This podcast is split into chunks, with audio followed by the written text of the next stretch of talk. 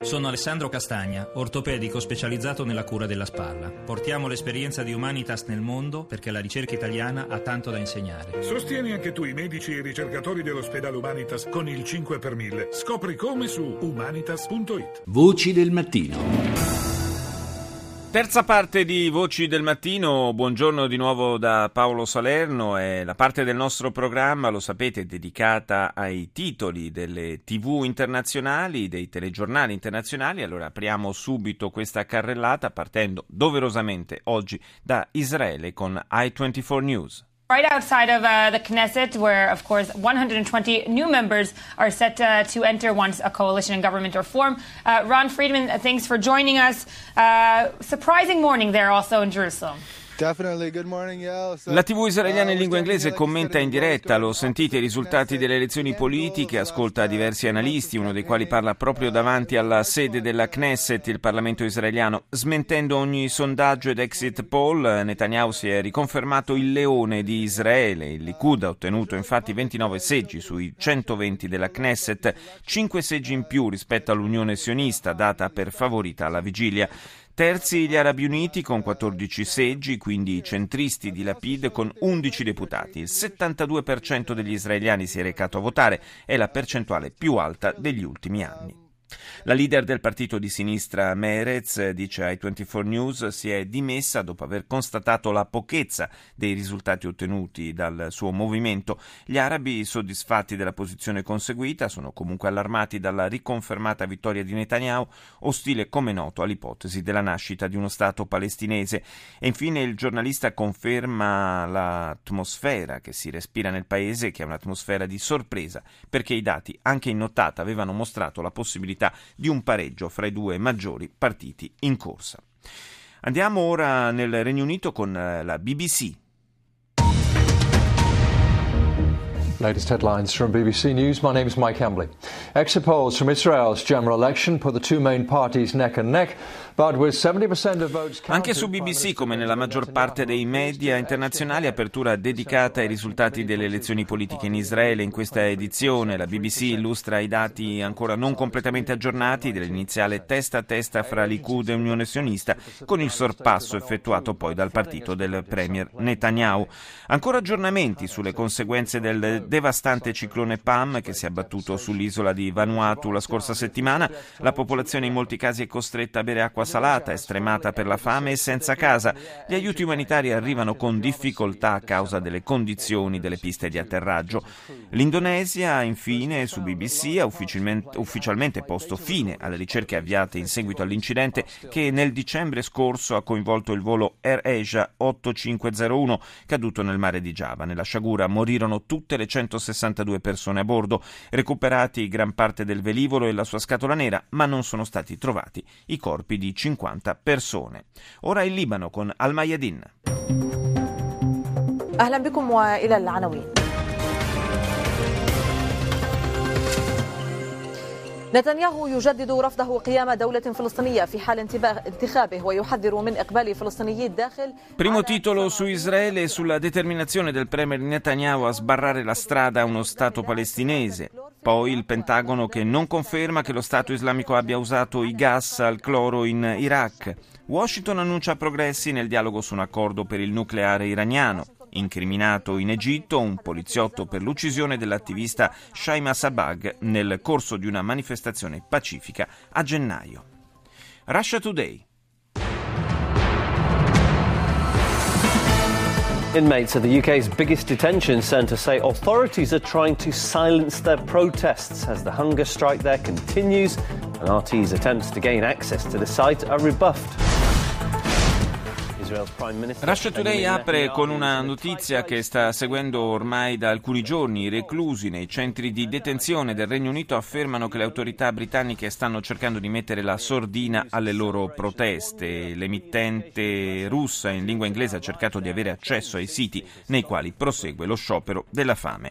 Poi un titolo ormai superato sulle elezioni israeliane, infine la Crimea, mentre ricorre il primo anniversario del decisivo referendum, Russia Today ha visitato la penisola per vedere come siano andate le cose dopo il voto sulla riunificazione alla Russia.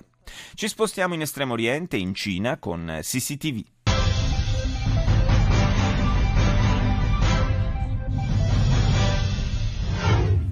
五年，中国计划完成二十次宇宙发射，将超过四十颗航天器送入太空，发射次数、发射数量双双创新高。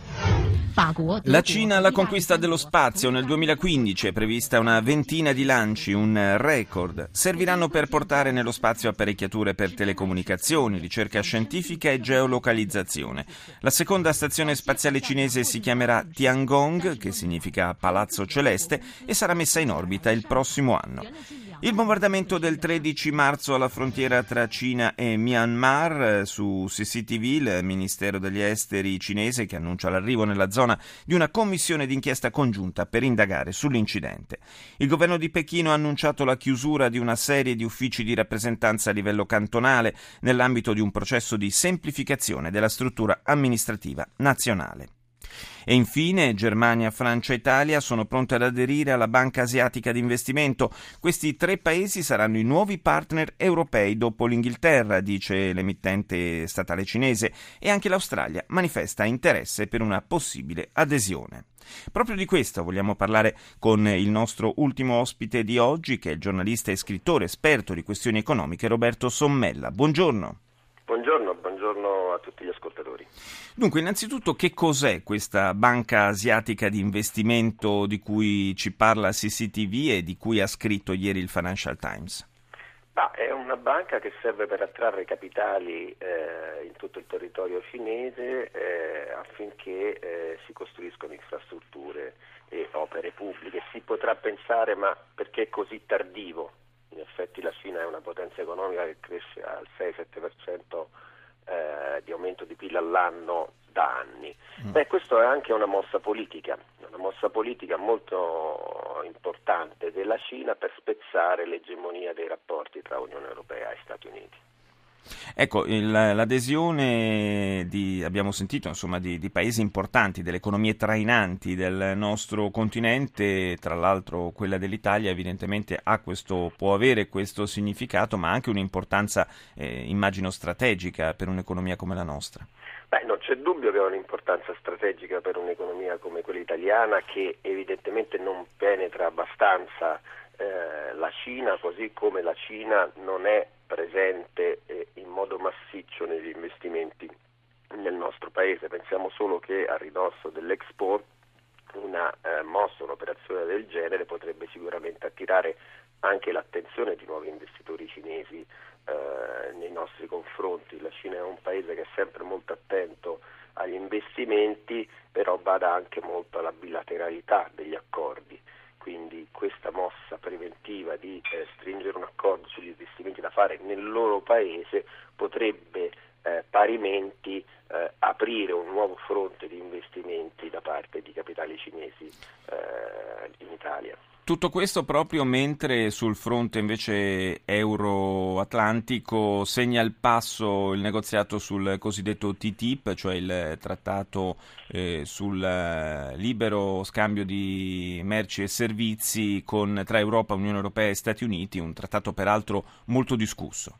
Sì, non c'è dubbio che eh, questa questo lancio di questa banca per gli, investimenti che va a fare concorrenza alla Banca Mondiale e all'Asian Development Bank, che è appunto sempre una banca per gli investimenti in Asia, però guidata sostanzialmente eh, dagli Stati Uniti, rientra in un momento in cui eh, è in corso una uh, latente ma evidente guerra commerciale e valutaria tra Unione Europea e gli Stati Uniti pensiamo soltanto al quantitative easing che sta portando alla parità l'euro col dollaro, quindi riducendo la capacità eh, esportativa degli Stati Uniti, sì. pensiamo appunto, come dicevi te giustamente, a questo trattato importantissimo commerciale tra gli Stati Uniti e l'Unione Europea che è fermo al palo perché per certi versi, per alcuni settori, eh, conviene più all'America eh, che a noi, penso ad esempio al settore eh, della carne e quindi si può dire questo, se Francia, Germania e Italia hanno stretto questo accordo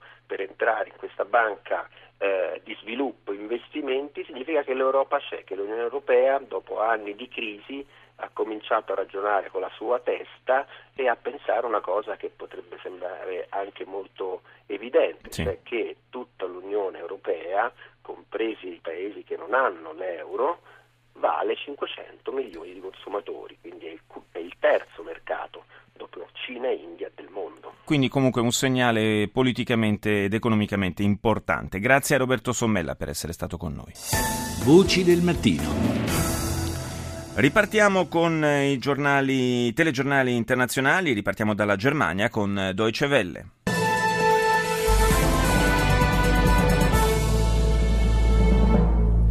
Hello and welcome to the Journal on DW in Berlin. I'm Monica Jones. This is the main news in brief. Anche la TV tedesca in lingua inglese naturalmente nel servizio di apertura si occupa dell'esito del voto in Israele, poi la Nato che ha chiesto al governo siriano di smantellare completamente e irreversibilmente il suo programma di armi chimiche. L'avvertimento è arrivato dopo che alcuni attivisti hanno accusato Damasco di aver usato gas tossici durante gli attacchi ad alcuni villaggi del nord. Il Parlamento ucraino ha approvato un progetto di legge per garantire uno status speciale alle zone orientali del paese, attualmente in mano ai separatisti filorussi, dopo lo svolgimento di elezioni regionali, a una condizione però, che le elezioni si svolgano secondo la legge ucraina. La compagnia aerea tedesca, infine, la Lufthansa, ha cancellato più di 750 voli a causa di uno sciopero di due giorni dei piloti. Ed ora CNN. Likud, as you can see on the top there, with at least 29 seats in the Knesset. And that's all the while the Zionist Union Party, of course, led by Isaac Herzog, anche la TV americana CNN dedica uno speciale alle elezioni israeliane, presenta i dati aggiornati dopo lo spoglio definitivo, 29 seggi della Knesset, Knesset andati al Likud, 24 all'Unione Sionista, si è trattato di una vittoria significativa per quanto inaspettata. Netanyahu ha anticipato l'annuncio della vittoria, ha parlato a scrutinio ancora non completato di grande successo e ha chiamato a raccolta tutte le forze conservatrici per per formare quanto prima un governo Torniamo adesso al mondo arabo con Al Jazeera. اعتمد النظام السوري بشكل كبير وأساسي على ميليشيات ومقاتلين أجانب يقدر عددهم بعشرة الآلاف Quanti sono i combattenti stranieri schierati con Assad in Siria? Sono davvero molti, secondo questo servizio di Al Jazeera che ricostruisce con i numeri tutte le forze che da vari paesi hanno raggiunto la Siria per combattere in nome del presidente Assad. Una vera legione straniera che conta decine di migliaia di miliziani. Si tratta soprattutto di sciiti, Molti arrivano dall'Iran, dalle file dei guardiani della rivoluzione, sono oltre 10.000. Poi ci sono gli Hezbollah libanesi con più di 4.000 combattenti, miliziani iracheni e altri volontari africani, yemeniti, pakistani e afghani. Insomma, numeri davvero importanti che fanno emergere ancora una volta la complessità di questo conflitto e degli equilibri in gioco all'interno del mondo islamico. Ci spostiamo in India, l'emittente è Times Now. As you can see, Sonia Gandhi here among the senior leaders of the party, uh, of various political parties who have gathered over here. Nella prima manifestazione di unità fra le opposizioni al governo Modi, i leader di 14 partiti politici guidati da Sonia Gandhi hanno partecipato a una marcia di protesta contro la legge sull'acquisizione delle terre e si sono impegnati a continuare la loro battaglia eh, fino all'ultimo. Una delegazione di 26 leader politici, incluso l'ex premier Singh, ha incontrato il Presidente, chiedendogli di tutelare gli interessi dei contadini e insistendo con il governo del Premier Modi affinché non porti avanti emendamenti che, hanno affermato, sono destinati ad alimentare divisioni e tensioni sociali.